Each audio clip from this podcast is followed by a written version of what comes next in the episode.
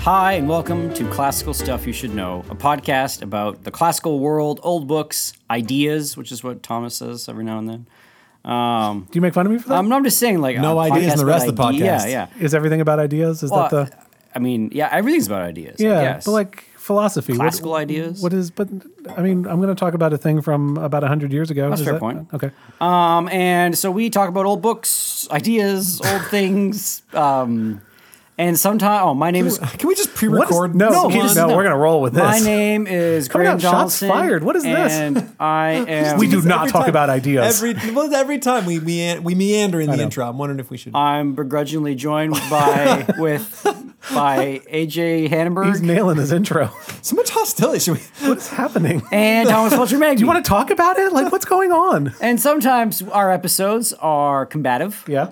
And we talk about um, the Mongol hordes. Yes. Riding off and uh, taking camps. Like literally combative. literally Yeah, combative literal and combat, taking and stealing people and you know it's And other times, you are the combative element. and Is that Alan yeah. the Fair and Yeah. a wife named Bort. yeah Yeah. and then sometimes we do episodes about like legions of small adorable creatures Yes. who eat who also are pillaging your vegetable garden Yes, this is true. um and uh, so Thomas it looks like you've got a Beatrix Potter book in front of us I sure do. I've often wondered maybe you can elucidate me on this Okay. was that a typo on her birth certificate or is that her is her name act- actually Beatrix What's wrong with the name? I always thought it was supposed to be like Beatrice. Yeah. Yeah. And it was a mistake. I mean, as far as I know, Okay. It's a cool name. That's a cool I'll name. give it to her. She Yeah. sounds like a witch. It, Yeah. Beatrix, it sounds hard. Like it You're sounds coming after me like for my it's- intro. it's You're coming after her 50-50 for on whether her or not name? she's going to grow up to be a witch. Yeah. If you gave your kid Beatrix, yeah, she's either gonna be like a like a Yeah. Uh-huh. Finnish metal band, Huh? Yeah. or witch, Or a Yeah. witch. or Or a yoga instructor. That's rough. yeah. or apparently a children's book author. Well, and the other things. She also was in a Finnish death metal band. Yeah, we'll get to that part. I thought you were serious for a second. I was don't you wish? really Isn't that- excited. isn't that super cool? No. There's No. that one Finnish death metal band where the guy wears dead fish. Yeah. Hmm. They go hard sometimes. Never heard that. Finns love their death. Is it metal. Finnish or was that Nordic? Oh, fine. I'll get to the bottom of this. Yeah. Um, Thomas, take Hey. it away. Cool. Thanks on that charming note. Yeah, this is quite, again, for, for you, listener, this will be separate weeks, but for us, we literally just finished the Genghis Khan episode and now we're going straight A into little bit of cognitive dissonance. a little bit for us. But uh, yeah, I, you know, I, I I've mentioned that um, you know we just had our our third son, and you know he's he's two months old, and you know it, I. I think I've, I've maybe done a couple episodes in that time, but it's mostly been Graham and AJ working on their episodes in in the, these last two months. So, um, you know, I did I did use a little bit of AI to help in in preparing for today's episode, and um, serious?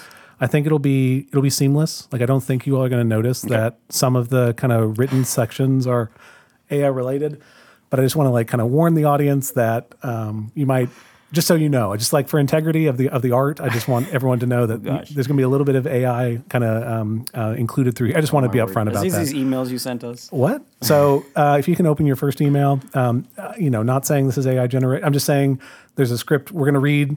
It's this kind of intro to Beatrix Potter, um, and um, again, you won't notice where the kind of AI portions come up, right, but cool. just you know, it's it, it's in there. So uh, does everyone see see what we're reading? And does everyone know that their host, I'm host number? one. Okay, now make sure you just remember your host number. 'Kay, got Okay. it. Great. So let's. Uh, this is our kind of intro on the Beatrix Potter side. Welcome, dear listeners, to another episode of Classical Stuff You Should Know. I'm your host, Michael, joined by my fellow co hosts, Graham and Thomas. Today, we're diving into the whimsical world of a woman whose imagination knew no bounds, Beatrix Potter. Ah, Beatrix Potter. Now there's a name that conjures up images of mischievous rabbits and charming illustrations. But who was this enigmatic woman behind the beloved tales of Peter Rabbit and Friends? Well, Thomas, Beatrix Potter was born on July 28, 1866, in London, England, during the Victorian era. She spent much of her childhood exploring the countryside and developed a keen interest in nature and animals. Indeed, Michael.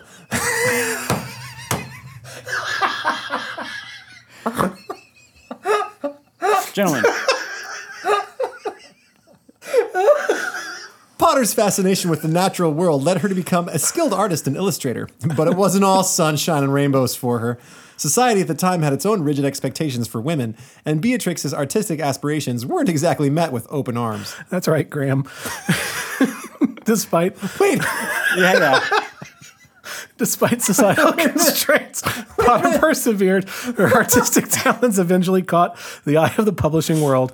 In 1902, she self published a little book titled The Tale of Peter Rabbit, featuring her own illustrations. And well, you, you could say the rest is history. The Tale of Peter Rabbit was an instant success, captivating both children and adults alike. Beatrix Potter went on to write and illustrate a series of charming and imaginative books, introducing readers to memorable characters like Jemima Puddle Duck, Squirrel Nutkin, and Mrs. Tiggywinkle. But there's more to Beatrix than just her whimsical stories. Did you know she was a trailblazer in conservation efforts? Later in life, Potter became a dedicated farmer and land preservationist, acquiring large estates in the Lake District. A true Renaissance woman she was. Beatrix Potter's love for nature wasn't confined wasn't confined to the pages of her books. She actively worked to preserve the beauty of the English countryside. Her legacy extends beyond literature, leaving an indelible mark on the world of conservation. So there you have it, folks. Beatrix Potter, an artist, storyteller, and conservationist who defied, defied the conventions of her time. Her timeless tales continue to enchant generations, reminding us that the power of imagination knows no boundaries. That's incredible. Wasn't wasn't man. I Michael? Yeah. you started as Michael and then turned into And then I Graham. go, Indeed, Michael. Oh So I don't know why people are worried that like AI is going to take over the world. oh Um, man. such a missed opportunity. Like What? Oh. in uh, showing that the that you could have said. So the last line Yeah. Uh-huh. was reminding us that the power of imagination knows no bounds. Uh-huh. But you could have said something like, um, "What's the name of the farmer? Is it Farmer Brown? Uh, no, not Brown. It's um, uh, why am I not going to remember this right off the bat? Uh, McGregor. McGregor." So you, instead of saying that, reminding us that the power of imagination knows no boundaries, you could say. You know, Farmer McGreg- Farmer McGregor's fence can't keep out imagination, or something like that, Mm-hmm. Yeah. right? Or even even there, like the, is it the power that knows no boundaries or just imagination? It's like reminds us of the power of imagination or that imagination knows no boundaries. I don't know. It seems like it's you know mixing metaphors. It does seem like it's The one thing that worries me is that the the prompt uh, What, what did you tell ChatGPT to do? write a background of Beatrix Potter in the style of the podcast classical stuff you should know. so what I'm worried is that it it like is looking at what we talk like and and puts that out. So like we talk in We do not talk like Okay, this. good. Okay.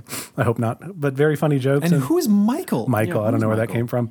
But if I It's you, What? apparently. You Yeah, Why are. am I You the one that started- gets ousted? left You out, guys yeah. got in here. Yeah. But when I'm I in so if I I- in a separate thread I ask it what are the or who are the hosts of the podcast classical stuff you should know and they it, it knows Thomas Graham and AJ but it always misspells Graham's name Yeah, yeah. so it does G R A H A M instead of G R A E M E so Which is strange because they must be listening to it as opposed to reading it. Or people are writing about it. it could be that we your name does get misspelled a decent amount when people write about us so it could be People that. write about us? like reviews and stuff What? yeah like uh, in our Apple well- reviews definitely oh, people yeah, yeah, would yeah. say I guess so. Graham misspelled. And it can write bios for us. And so anyway, ChatGPT knows that we exist. So anyway, there's your fun fact. maybe. Maybe. I don't Doesn't know. know AJ exists. It does not know. apparently, Apparently not. apparently not. Sorry about that. Michael's taking my. Do, do- do you guys know something I don't? Is Yeah, there like a sorry, this new is awkward. host Yeah. coming in? This is the you guys worst been one. interviewing? Michael in the room with us now? Yes, do you see him right here? Uh, yeah, so we're going to talk a little bit about uh, Beatrix Potter. I, you know, we've already kind of covered all the important stuff. pretty but delightful. That was incredible. How do we know that was all true? You said the first. Is there another email like this we're gonna be doing later? Not like this. Sorry, no. Oh, sad. That Sorry, was so I could fun. have done. I should have done more, but I, I- yeah. Anyway, I did the first one. and was like, this is gold. I'm not going to touch it. Uh, so Beatrix Potter, uh, you know, uh, Peter Rabbit, probably the most famous story, but obviously many, many others. Uh, do you all have any kind of background with Beatrix Potter, Peter Rabbit, any of her, any of her stories? Yep. My, my mom read them to me when I was a kid. Yeah.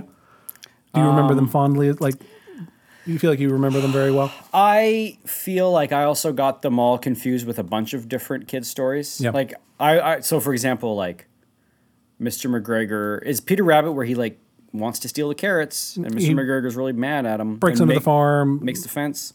uh, he gets uh, Peter Rabbit gets past the fence, is eating a bunch of food, sees Mr. McGregor, gets chased Mm-hmm. for an extended period of time, and then gets away at the end eventually. I, of course, remember being a child being upset with M- farmer Mr. McGregor for not allowing the rabbit to eat the delicious food. Yeah. And now I like I, I get it. You're on completely Oh, the other side Oh, I've of this. completely yeah. switched. It's like recently I rewatched the movie Ferris Bueller's Day Off, Mm-hmm. and now as somebody that works in the school, there's a scene where where Mr. Rooney is like, um, Grace, if we let people like Ferris get away with stuff, we'll lose the integrity of like we'll lose the respect of all the students, and everyone will be crazy. And she's like, "Oh, Mr. Road."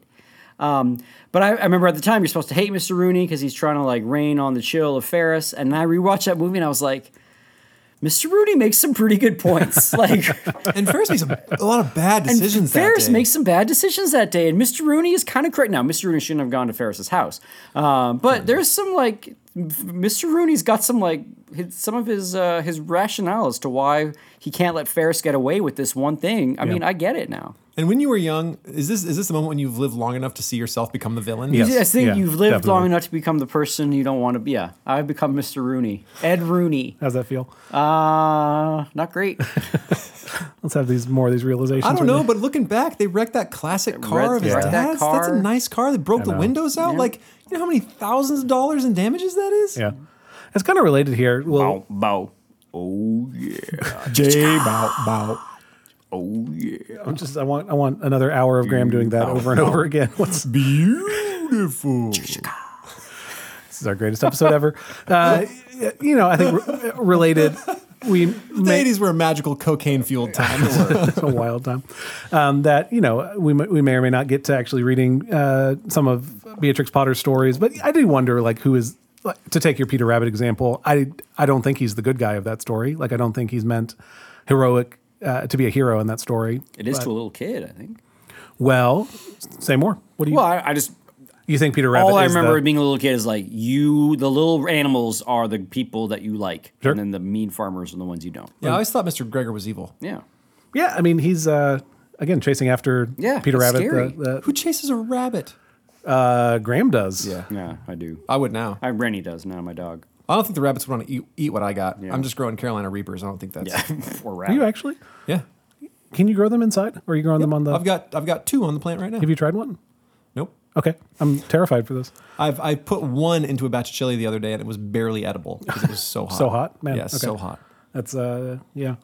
I've got two in some olive oil right now. You- That's pretty nice. Let me know. You've- you've tried the olive oil and it's yeah, okay? it, you don't really notice it right away, and then there's Yeah. a little burn afterwards. Little Burn? Yeah, yeah, that's little a- burn. It's not too bad. I think if I leave them in there too long, it'll get worse. But right now, it's it's like pretty good. I want it to get to the point where it can actually spice your food a little bit. So The olive oil itself, you're saying? Yeah. Okay.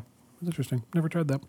Uh, so yeah, Beatrix Potter. Uh, AJ, do you have any history or like uh, connection to Beatrix Potter? a little bit. I remember reading a few of the stories, but it's not a deep connection. I think Berenstein Bears and were more my Mm. my speed. Those definitely, yeah. Yeah. Yeah, and I, I- I know that just in thinking about what episodes I'm actually likely to finish over the next few months, like, you know, what little reading I do at this point is going to be books that I'm reading with my kids.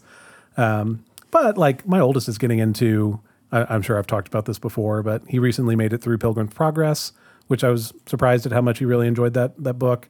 He just started Narnia, so he just finished uh, Lion, Witch, and the Wardrobe and really liked that. fun. Um, but uh, yeah, Beatrix Potter and all these Peter Rabbit stories are, are ones that have he's been reading for a while now, and now my middle child Have you enjoys. been reading them out loud? yeah, for sure. I just finished reading Voyage of the Dawn Treader out loud to Amanda last yeah. night. And how was that? She was fast asleep, so I don't think.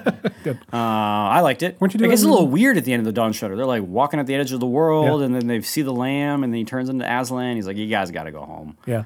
And um, I forgot how like woo woo Lewis gets when he Toward starts the end. talking about the sort of the, the Aslan's country and sort of the cosmic edges and all this stuff. Didn't Reap a Cheap Yeah, he sails keep going? off. Yes, He Reba sailed Cheap. into the eternal land. Re- Reba Cheap gets to sail into the eternal land. I wonder if he's like Elijah. I think, yeah, maybe He sails Seems off like it. alive into heaven. Man, I love Reefy Cheap. What a glorious mouse! Just so good. He, ha- he does have a pride problem. a little bit, but uh, I But don't it know. works out for him in the end. Works I out guess. for him in the end. He's uh, he just yeah. I'm I, surprised. I reread that whole series Yeah. about a year ago and just openly wept. It's Yeah. so beautiful. Yeah. I'm su- I'm surprised one of y'all have, hasn't done Narnia yet. For, should. for a series. Yeah. All right, we should do Planet Narnia. Uh, you've read? Have you read that? Oh, yeah. Someone emailed us about that. but I think never- it's spot on. because that's connecting each of the books to one of the planets, Planets, yeah. Mm-hmm. from like the that's like the classical conception of those planets. That's a whole thing. I don't. I'll know. do it. Yeah, I'm on it. I don't know anything about that. Um, anyway, just to uh, talk a little bit about the topic of the episode. Um, so Beatrix Potter, um, uh, born 1866. We already made reference to that. I'm just going to keep rolling. Um, and um, you know, born in born into a um, well-to-do family, uh, raised in kind of a, a comfortable upbringing. Did she defy the expectations of her time? or whatever they said in there. Kind of, right? So there's um there's some stuff early on. So Peter Rabbit's not published until 190 depending on which version you're looking at, 1901 or 1902. I believe self-published I think self-published is 1901. It is very successful, then gets picked up in 1902. So you got like 34 years there of like Beatrix Potter's life prior to that. Uh, so she is selling her own illustrations prior to Peter Rabbit um, becoming a thing, before her putting that book together. Uh, so around 1890, she sells some um, like rabbit pictures that become Christmas cards. Um, so she is like making an income there, which is good. There's also this whole background of um, she was she was a very good illustrator. Like that's kind of what she learned early on in life, and so she has these really.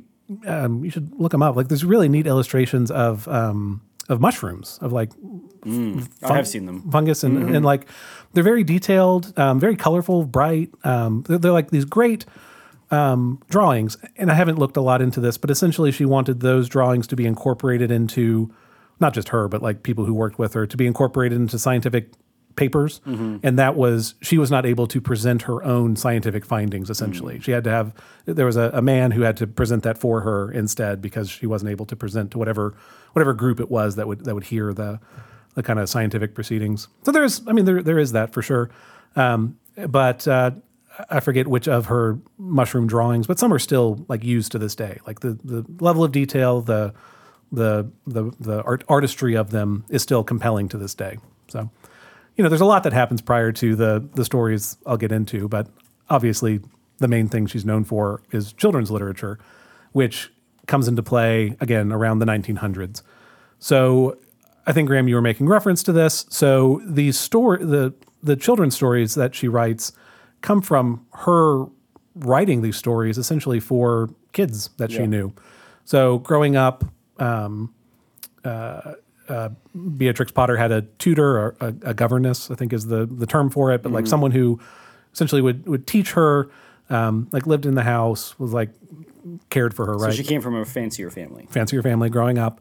And then uh, this governess, as you know, time goes on, has a kid, and Beatrix Potter starts writing to this kid, and that's Noelle Moore. Oh. And she she writes the story, and uh, I think 1893 is when she writes the story to Noelle. That's like that is the Peter Rabbit story, or what will become the Peter Rabbit story. But she just writes it for fun, essentially, to entertain this kid, and then kind of goes on her way. And then you know, seven years later, six seven years later, is like, hey, can I borrow those those uh, those letters I wrote you? Can I can I get those back for a little bit? And the the kid had kept them, gave them back to her, and she put a book together of uh, that became the Tale of Peter Rabbit. Um, she originally didn't.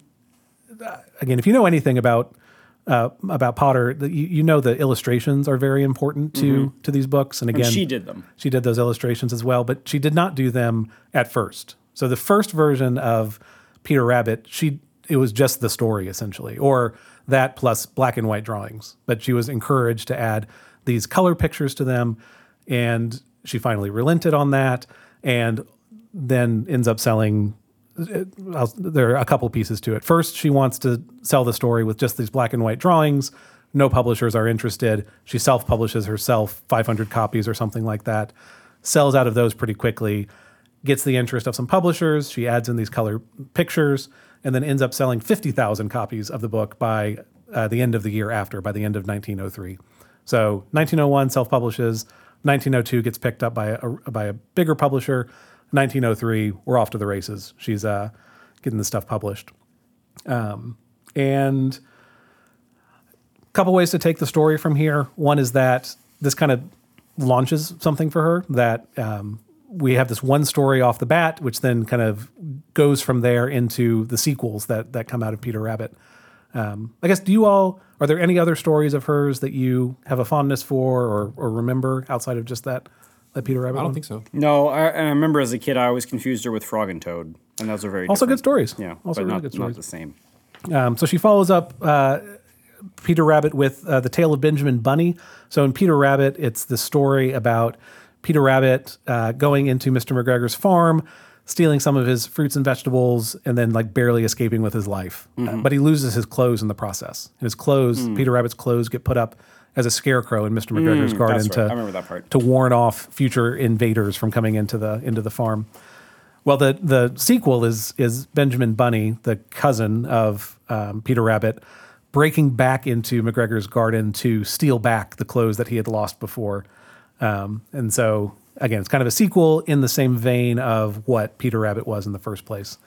And then following our, our sequel and sequel and sequel of So it's like a vengeance story. it kind of yes, but uh, much less murder than Yeah, the yeah. than the con episodes. But um, but the same emotion. much- the chagrin. same the same heart about them. The same yeah, yeah, heart. Yeah, there's no yeah. The same heart as the Mongols. yeah, it's uh it's uh but I've always known that of rabbits. I mean kind of, Savage though. people.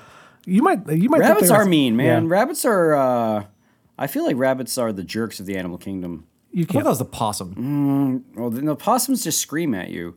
I feel like rabbits plot. Oh, that's the raccoon. I Ah. don't know, man.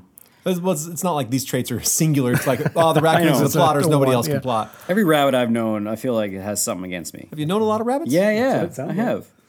I feel like we're gonna have to talk about this later. I want to unpack this that one. Yeah, we, but this is probably in between topic, right? Yeah, of all yeah, the all the rabbits you've ever hated. Um, but again, th- a couple ways that the story, a couple ways of talking through the Beatrix Potter story. One is the expansion of this universe of of characters. Again, going from Peter to Benjamin to kind of the surrounding families.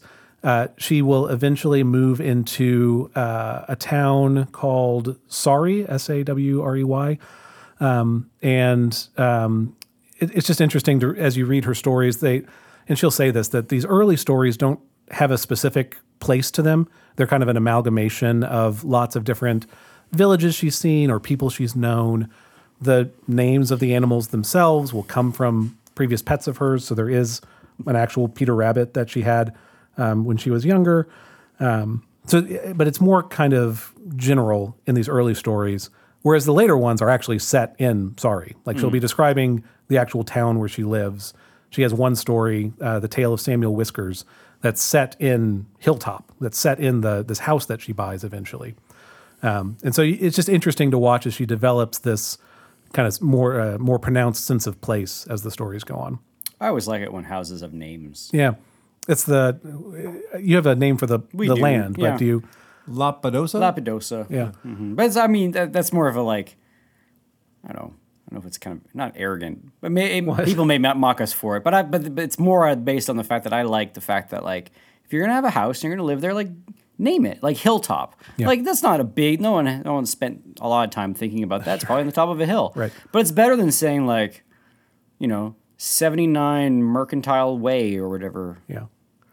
We should Yeah. name our houses. Name your houses, listeners. That's what I'm thinking. Yeah, I don't. Do you name a condo? Yeah, you name a condo. But are they? You need something unique about. You it need to something name, unique right? about. Yeah. What would you name it, Hannahberg? Poopy pool overlook. No, no, Nope, no. I don't like that. Um, uh, you have pep- your grown peppers. You could call it like uh, pepper view, or Oh, uh, I don't hate that. or like the peppers are on your balcony, right? And your balcony is like a overlook. Okay. I don't know. You gotta I mean, think. I'll- see, I'll- this I'll this think is on what it. you You gotta think do. on You it. gotta think this through. Yeah. Maybe you've got some beautiful trees in your backyard, We do. and uh, so But my hesit. But so do all of our neighbors. Like we, there's Mm. less unique. That's what's tough. is that when you live in like the suburbs and Yeah. everyone's house kind of Yeah. is on the same catalog.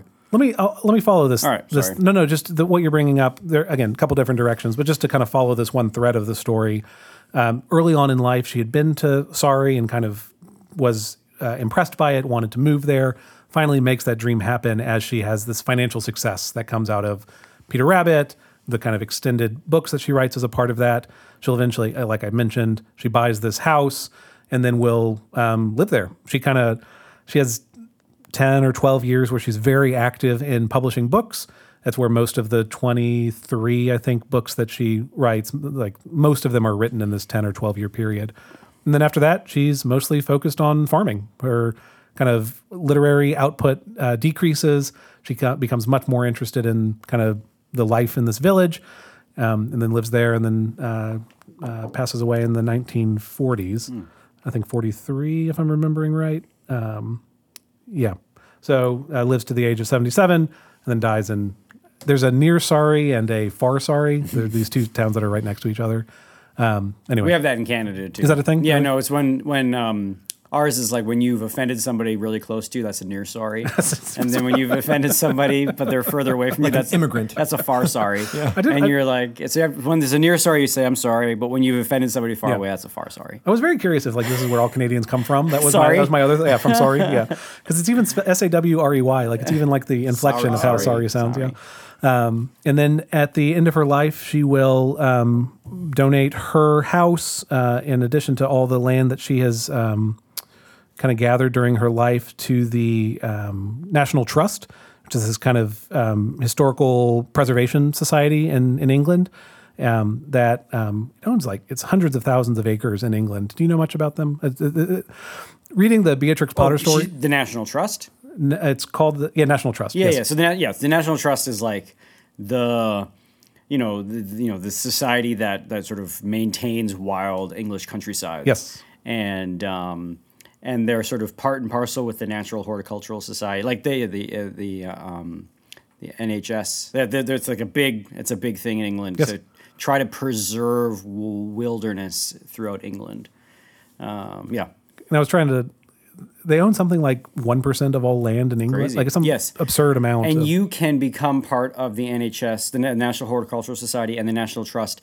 You can become a master at cultivating a per- certain kind of English plant. Yeah. And if you have a certain number of varieties and you have a certain number of them growing at a certain time, you can get a National Trust. Oh. Um, basically, like medal, like a like certification. Right. And you are keeping the periwinkle. British periwinkle alive Yeah. or whatever. And it's this whole thing. We don't have any. I, I was gonna say we don't have anything like it in the United States. I'm sure we have some kind of like American National Horticultural Society, but the nothing scale. nearly on the scale of what the English have. It's really quite cool. It's, as the more I read this, the more I was like, this feels like the Graham Donaldson story Yeah. of like, you know, she's doing all this work so that essentially she can go work on a farm and like and focus on kind of again horticulture and just raising these plants and all that. Um, and then I, I, I made reference. I haven't done any children's books. to, well, you know, there's you still got time, right? AJ's cooking up a children's book. Are you Working on actually- one. Mm-hmm. It's how far along is this? It's about a lighthouse. Yeah. want- I, I mean, I can tell the plot. You want It's- I mean, hopefully no one jacks it. Yeah, that's I what- don't know, that's what I'm 'cause worried if I about. Oh. say it, it's copyrighted, right? Or at least it's my idea. Thanks. I don't know. Couldn't someone else just make a book about a lighthouse? Okay. whatever. You, can- if you want to. I mean, I'm still I'm still working on it right now. It's about a lighthouse who has a crisis and doesn't want to be a lighthouse anymore. So he tries a bunch of other things. He's going to try being a stoplight at an intersection. Blinds are It doesn't go very well. uh, he is going to try being a spotlight in a theater, but all of the actors are like running across the stage to stay in the spotlight and like getting out of breath and huffing their lines, and the blocking doesn't make any sense, and so Yeah. he doesn't do that for very long. Yeah. Uh, at one point, he is going to go and lay in a field, depressed, and everyone thinks it's a music show because of the lights in the sky. and so, a whole bunch of millennials are going to come out and sort of like wonder what's happening and lay down next to him. And Glastonbury. I, I need to figure out a way to incorporate some kids. I think a kid is going to stumble on the lighthouse, and then the feelings of the lighthouse are all going to be told through the crazy lighthouse keeper, who is old. He's lost his wife and his kids. His name is uh, what was it? Pirius, and he has one red woolen sock that he switches foot to foot every day, like a benevolent god telling his other foot that it must suffer for the day, and that's how we grow. And the one that gets comfort is like sometimes God brings comfort, and then like that's what I've got so far. I like it. So a lighthouse that Who's has a gonna? crisis. Who's gonna? Are you gonna illustrate it too? I don't know. I've got some. I got some folks that I have in mind for illustrations. so it might be illustrated. It's it's cooking up to be a little bit longer, I think, than I had originally thought, which is gonna be fun. Yeah. So I think all of the feelings of the lighthouse and even the travel of the lighthouse is gonna be like the kid is gonna ask how they get from place to place, and the lighthouse keeper's gonna be like, "Come on, man, you know this. Lighthouses spin," and that's it. I like that. That's all. Yeah. I'm excited. I'll buy a copy. See how it goes. Yeah, I believe. But uh, just to kind of put the kind of wrap up that that side on the on the conservation piece of it again, referenced in our not at all AI generated introduction, is uh, so at the end of her life, Beatrix Potter, well, like yeah, when her life ends, she uh, she gives four thousand acres uh, of land and countryside to the National Trust, as well as fourteen farms. She also gave, uh, I believe, it's the original illustrations for her, her what became her books. So like the the notes that she wrote, or the first versions of the pictures, like the again original illustrations She also gave those to the National Trust. Um, whereas the rights for the book went to her publisher, which then got acquired. This part is not interesting, but eventually was acquired by Penguin, and actually just a few years ago, actually entered the public domain. So we just passed uh, a few years ago passed 70 years after Beatrix Potter's death, and that's when her books were put into the public domain. And this is why you can go on uh, Project Gutenberg and you can look up any one of you can look up her books. There were some that were published posthumously that I think might still be under copyright, but like the big ones are up on Project Gutenberg. You can see the text, you can see the images. It's all it's all up there right now. Cool. So anyway, that's the kind of conservation side of things. Um, again, donated to the National Trust. Does she have any sort of writings about her, um, like her thoughts on conservation or why she wanted to do it, or was she like sort of cons- concerned about the depleting countryside, or like, uh, or she's really like farming? Like, does she have, um, sort of things that she circulated about conservation that, um, um, or was she, or is this more of a like private concern of hers? Like, was she sort of in the conservationist movement, or was she just sort of doing this on her own? And then towards the end of her life, she donated it. It's a couple of things. So the National Trust is founded by three people, and one of them is a friend of hers who, growing up, essentially got her the start in publishing. So that's Hardwick Ronsley, friend of the Potter family. He himself was a published author as well. I think he wrote moral poetry. Um, I've tried looking some of it up, and um, maybe I just didn't give it a chance, but uh, I- I chose not to read it for the podcast. Um, but he was the first person who tried to connect her with publishers. So she had that connection with him. He then goes on to found the National Trust. Gotcha. And so there's that side of it. There's like a personal connection. And then the other, so most of the writing, again, I'm aware of, like right now as we talk, is the children's books. And then she wrote a ton of letters. So her letters get collected. Um, and that's where a lot of her kind of thoughts on, say, conservation would come from. So just to read a few quotes. Toward the end of her life, Beatrix Potter wrote, If I have done anything, even a little, to help small children on the road to enjoy and appreciate honest, simple pleasures, I have done a bit of good. I already mentioned when she died, Beatrix Potter. I'm reading from a Beatrix Potter Treasury, which is a great book. When she died, Beatrix Potter left 4,000 acres of land to the nation. She dearly loved the countryside and in her 70s wrote, As I lie in bed, I can walk step by step on the fells and rough lands, seeing every stone and flower where my old legs will never take me again. So at least re- appreciated the beauty of the. Hey man, it happens to us all. And she wanted to give that to. Said what she was seventy. Yeah. feels er- early. Well, she died at 77, so not too far before. So I don't know the. I, I, I don't know details on Exercise is important. It is very important. Um, but uh, yeah, so eh, I don't know the like the advocacy side sure, of it, but what what she did is she like took her personal wealth, put it in. She achieved what she wanted to in in life. She bought the farm. She lived in the town she wanted to be in, and then gave that away so others could could benefit from that. And there is now at Hilltop, I believe that's where the Beatrix Potter Museum is. So a bunch of original illustrations.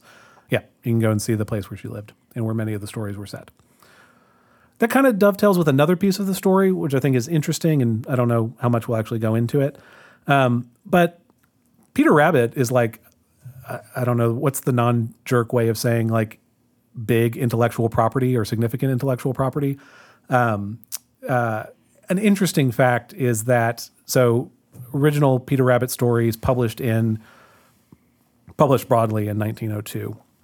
Well, Beatrix Potter sees that there's success here, and she uh, licenses the first. Uh, uh, she licenses a Peter Rabbit toy. She makes like a stuffed Peter Rabbit toy, registers it with the patent office in London, and this means that Peter Rabbit is the oldest licensed fictional character. Dang. So she's like, Cool. and so we all, we have the. Um, She doesn't sell it to Nickelodeon or something. she keeps it herself. There wasn't like a Dracula bobblehead doll before this or nothing. Apparently not, or at least not one that is uh, given to Bram Stoker or whatever. Like he did not get benefit from it. I think is what is, this is getting at. Um, if I can find it, there was also a yeah. She registered the doll. The doll was followed the next year by wallpaper and then a Peter Rabbit board game devised by Beatrix Potter herself. Dang. So there's also something here where like she is capitalizing on it, where like she has this great idea, she has a hit, again sells fifty thousand copies in two years out of from from nothing, right? Self publishes to 50,000, then also expands it into these other products, these other kind of toys, games, things that they can play with, uh, that kids can play with. And, um, I, you know, maybe it's because we know where her life ends up that she acquires this wealth and then gives it away for the benefit of people. But like, there's something really, I don't know, uh, satisfying about an artist who benefits from what they create and then they own that product for the duration of their life. The picture of the first ever Peter Rabbit doll is Terrifying. somewhat horrific. Yeah. So it, it doesn't look good. Uh, can you see it right here, AJ? Uh, look at YouTube, you can't see this. I don't know. Yeah. Look at that thing. Yeah. That's gonna freak kids out. yeah, that's that's the stuff of nightmares right there. And I think she made them herself. Yeah. Uh, soon after the I tail. bet those go for a gajillion This, dollars. this one's imagine? for sale just for a thousand British pounds. That's it That's it. for an original Peter Rabbit. They must have made a ton of Well, them. this is a circa 1909, so it may not a little be bit an later. original. Yeah. Well, maybe. So soon after the tale of Peter Rabbit was published, she began to make a Peter Rabbit doll. Quote, I am cutting out calico patterns of Peter. I have not got it right yet, but the expression is going to be lovely, especially the whiskers pulled out of a brush, end quote. Uh, and then I already read the part. She registered it in 1903. Um, so I don't really know what to make of it. It, it, it's something that Does I- that rub you the wrong way? Is that what No, you're I think it's saying? awesome. Oh, Like I, uh, I think it's a point that you two have probably brought up a dozen times, but the, the picture of the artist as this like miserable, Mm-hmm. life is awful person is at odds with Beatrix Potter, who, you know, wrote her first, first book in her early 30s. So not like it wasn't Mm-hmm. like she was like young, and um, then got to profit off of it, and then lived the life she wanted to. Yeah. Uh, at the end of her life, like she seemed really happy. It's like, um, like Mendelssohn. it- it did, was, did Mendelssohn Yeah, he also- did the same thing. He was just Yeah. like around the era when all the composers were like having mental breakdowns and were miserable. He's like, I love my sister and my family, and I write music, and I'm popular, and then I lived a happy life. Yeah. Uh, it's the Canterbury Tales guy, um, Chaucer. Chaucer. Yeah, didn't- Chaucer. Like he was a wealthy man. Yep, And made lots of money. Yeah. tax guy. So was got- Shakespeare. Got free wine from the king. Shakespeare, Yeah, Shakespeare ended up pretty wealthy. Lived at his house. It's like uh, Spielberg.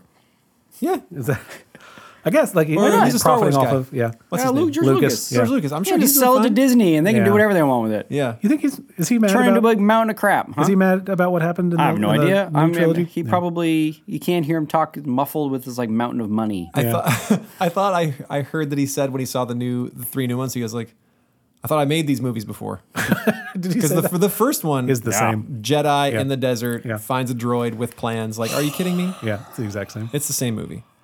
Harkles. you feel you feel the hackles raising. Uh, we love Star Wars. What are you talking about? I don't love the new Star Wars. They broke so many rules. Uh, this is a Somehow, oh my gosh. Uh, the Emperor came back. Somehow. Yeah, everyone. No came back. one's ever really gone. is that actually what is that? That was in the trailer. That was in the trailer. That was That's the trailer. embarrassing. No Yeah. Uh, one's ever Yeah. really gone. Yeah, because then you can't bring him back for a franchise. The, oh, the one that made me Oh just Sorry, Thomas. so hacked. We can talk about this in the in great. between. No, in let's do between. this We'll, now. we'll, No, no, we'll- no, it's we'll great. chop it up. We'll Yeah. chop It's great. it All right, up. I'm pushing my hackles down. Okay, cool. Yeah, Star Wars. Smooth is them. great. Uh, Um, We need like a hackle comb. Hackles home. I don't even know what that means. What are what are the hackles? uh, Is it the back of your neck? Is that what a hack? That's, you tell me. You're going to tell me. this yeah. one. Yeah. The the hairs along the back of a dog or other animal's neck that rise when it is angry or alarmed. Oh, Rennie does that when he sees a snake. yeah. A rooster too. As you should. Okay. So uh, we talked about Beatrix Potter. I guess the other part is um, like the stories are just fun to read. Uh, we, I've, I'm sure if you read uh what's popular today or like a, just pick up your one random kid's book. Nickelodeon's Peter Rabbit. Yeah. Well, actually, that He's sassy. Uh, I didn't even think about that. so like, there's a there's a version of uh, Peter Rabbit He might be a vampire. Ooh, I'd watch that.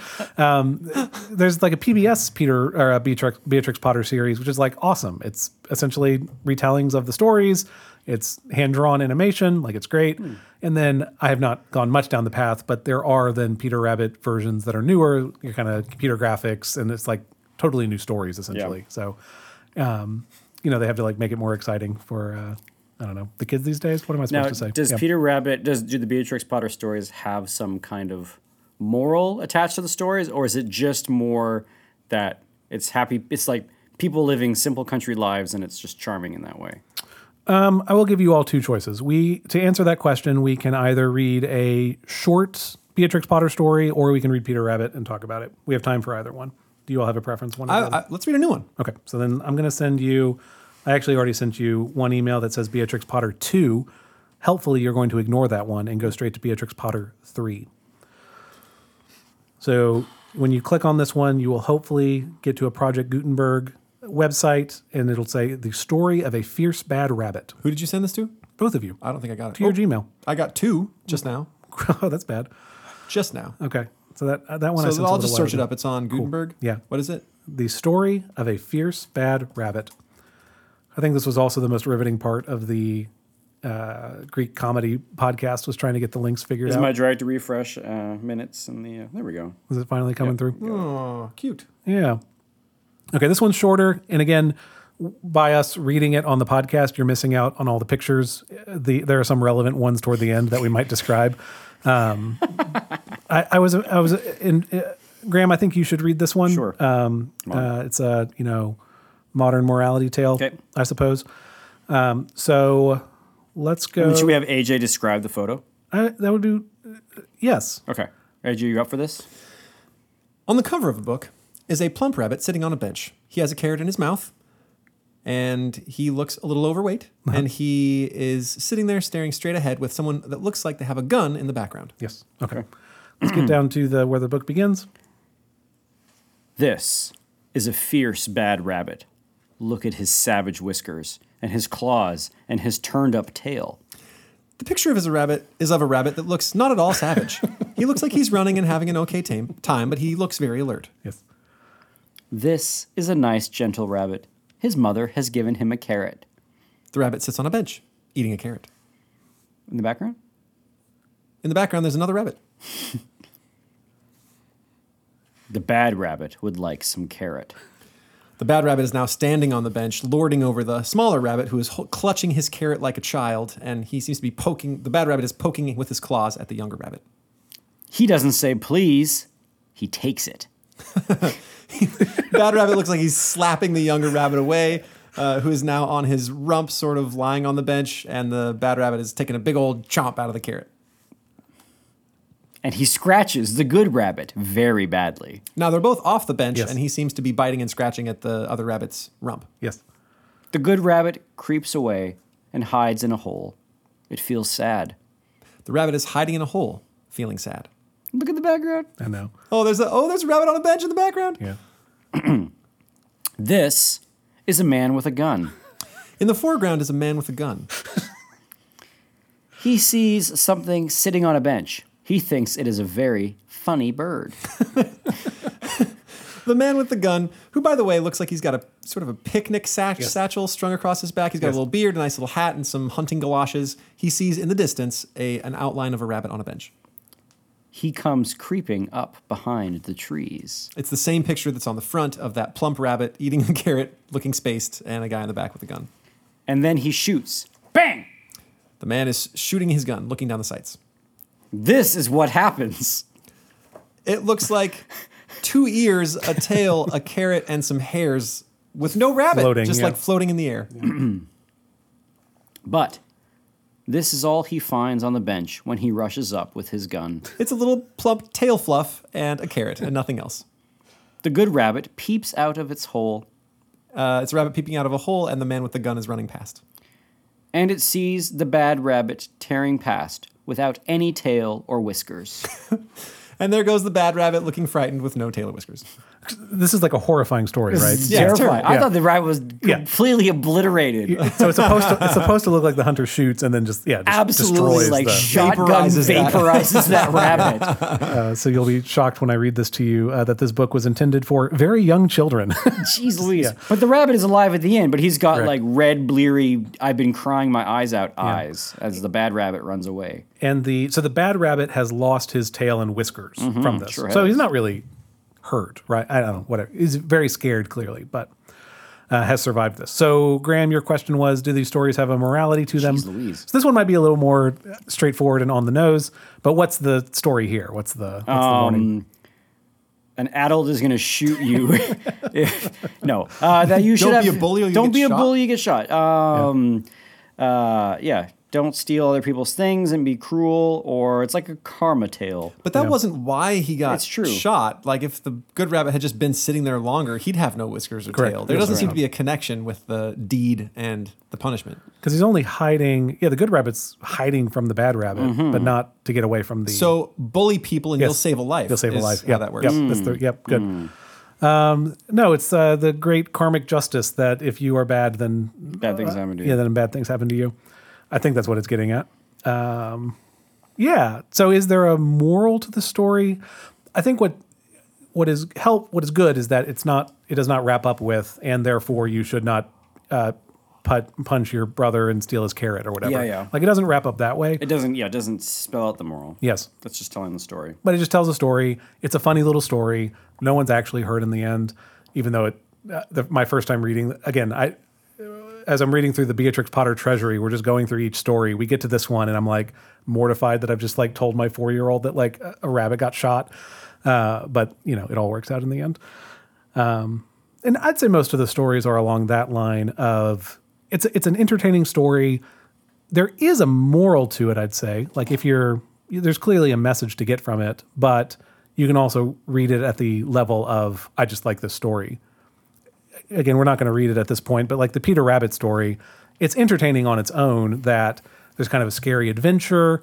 Uh, Peter Rabbit almost gets caught by Mr. McGregor, uh, but he escapes. But he is like exhausted at the end of his day. Th- his mother scolds him. He has to go to bed cold because he has no clothes anymore. Like there is a message in there. There, there is a, a morality to the story, even if there's not a clear one line at the end. Therefore, don't be like Peter Rabbit They don't like turn to the camera and say, this is "Listen, our kids." yeah, our PSA right now. Yeah. Um, this one specifically uh, came from a maybe maybe this contradicts what I just said. We'll we'll see what you all think. So I already told you the book was meant for small children.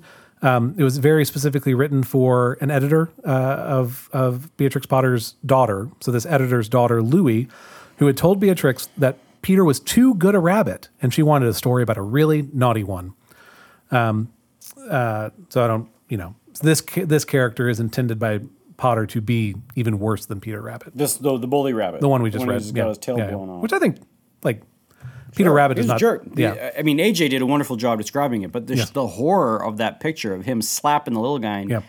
greedily engorging himself on that Yeah, carrot. like is- jabbing it with, with I a know. paws. It's pretty pretty bad. Mean. and this is more this is just fun fact the, the story so as you imagine since it was so short it the original version it was published in was kind of like a like a wallet essentially where you pull the pictures out Mm. in a row Oh, cool. Um, but uh, book uh, like booksellers hated this because the the pictures would like peel off the page as as they got folded back and forth and back yeah. and forth. Um, yeah, the the shops. This is Beatrix Potter writing. The shops sensibly refused to stock them these books with the wallet with the, the pictures unfolding because they got unrolled and were so bad to roll up again. And so then eventually it gets reprinted actually as a book. But um, there you go. There's your fun fact of Beatrix Potter trying lots of different things to see what'll actually work. Cool. But uh, there you go. Like, um, I don't know what else there is for it. Like, just it- it's my. I know my children's lit episode was like a year and a half ago, but like the takeaway is always like all these books are up online. There, you can find every one of them on Project Gutenberg, which um, is a resource we've talked about before. But most any classic we talk about is in the public domain because it's old enough that no one can claim intellectual property for it or claim ownership of it. Um, so if you're ever looking for a classic, Project Gutenberg is a great place to look. They have all of these uh, Beatrix Potter books and all the illustrations are up on there too. And I know in your episode, maybe that we did a while ago about children's literature, we uh, sort of talked about that question about do children's story writers have an obligation to have not a happy ending, but at least some sort of sense of like um, something moral or some sort of sense of um, um, well if they're if they're if these are going to be stories for impressionable young minds is the imp- is the fact what kind of impression you're going to make even more important or do you just sort of like tell your tell whatever story that you want do, uh, i remember we talked about that in the other episode do you have any now that you sort of like spend more time with these stories do you have any further thoughts on on that candidly, I, I don't remember what I said a year and a half ago. So I, if I repeat all of it, I, our listeners probably won't Sure. either. So, uh, yeah, I, I think the story has to be good on its own as well, and I think that's something that Potter gets right. That whether there's a even like saying that the message of Peter Rabbit is ambiguous, which I think is fair. In the again the sequel to the story, the mischievous Peter Rabbit gets his clothes back. Like it all works out for him in the end. So like, was he really punished for it, or was he like condemned for breaking into someone's uh, farm and stealing their vegetables and all that stuff? So even if the message is ambiguous, there, it's a good story. And for the message to matter to a kid in at all, it needs to be something entertaining. Sure. So you, you need both, and this is the not to over vaunt this, but this is like the what what you get with this um, union of good, true, and beautiful. Like this idea of like you you might think of those as three separate ideas, but there's actually a unity to all three of those. And so if a thing is going to be uh, if it's going to have a true message or a good message, it should also be a beautiful uh, story in its own right, which I think is what Potter gets at. That um, it is to, to read it, to look at the art. It is a piece of it is a, a work of beauty, and then also you pair that with um, messages that are good and true, but not moralizing.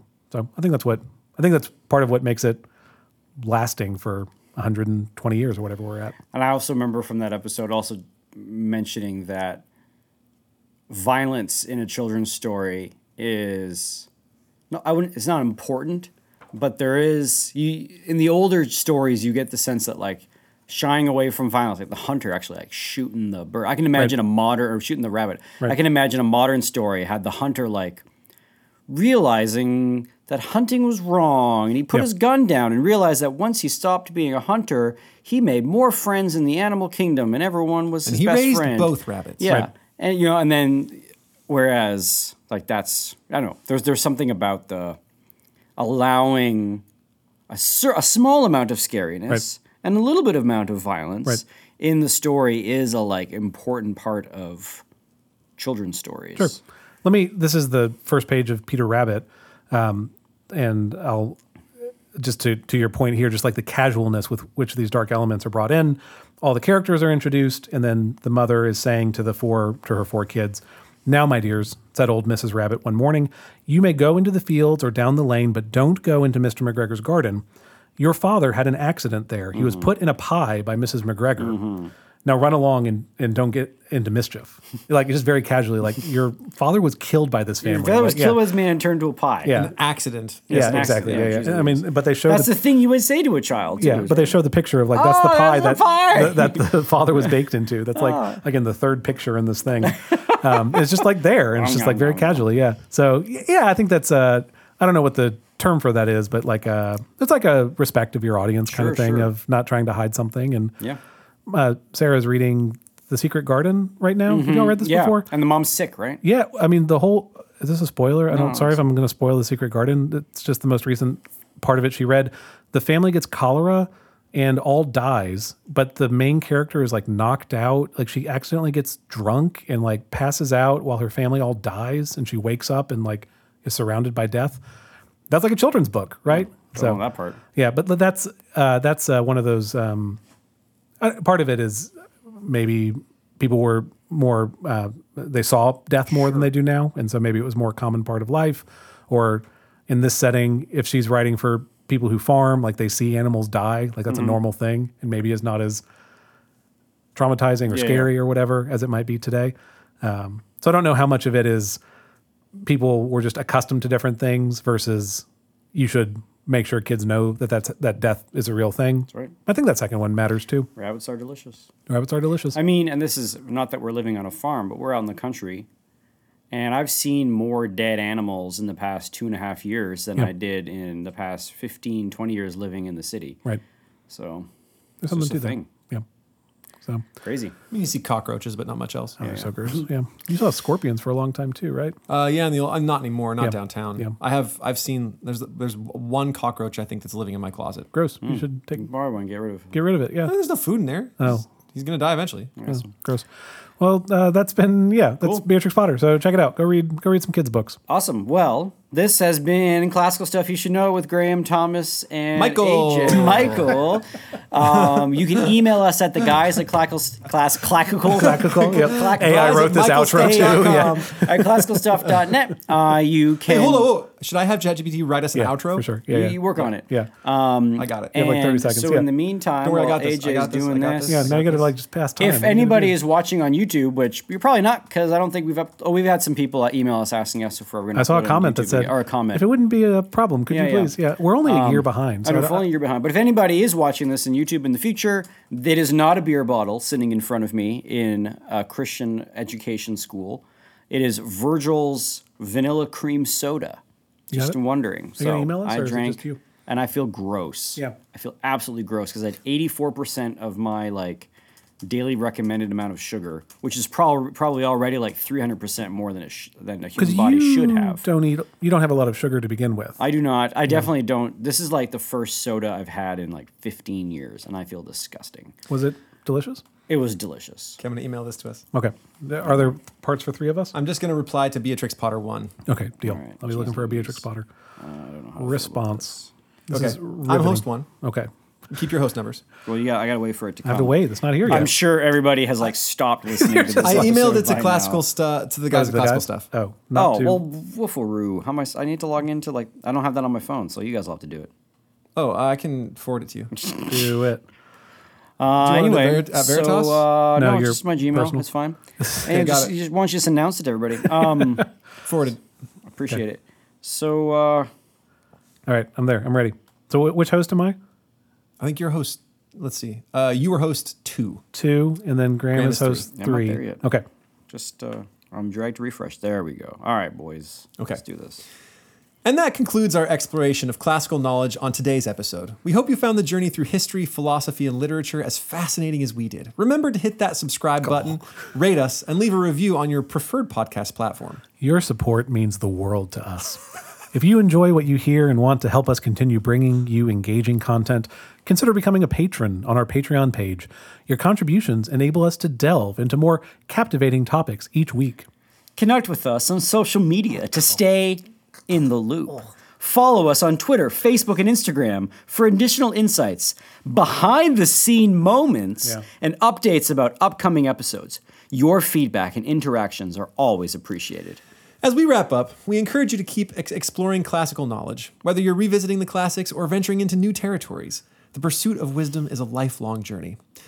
Until next time, keep seeking, keep learning, and keep appreciating the timeless wisdom of the classics. Thank you for joining us on Classical Stuff You Should Know. It's pretty inspiring. That's good.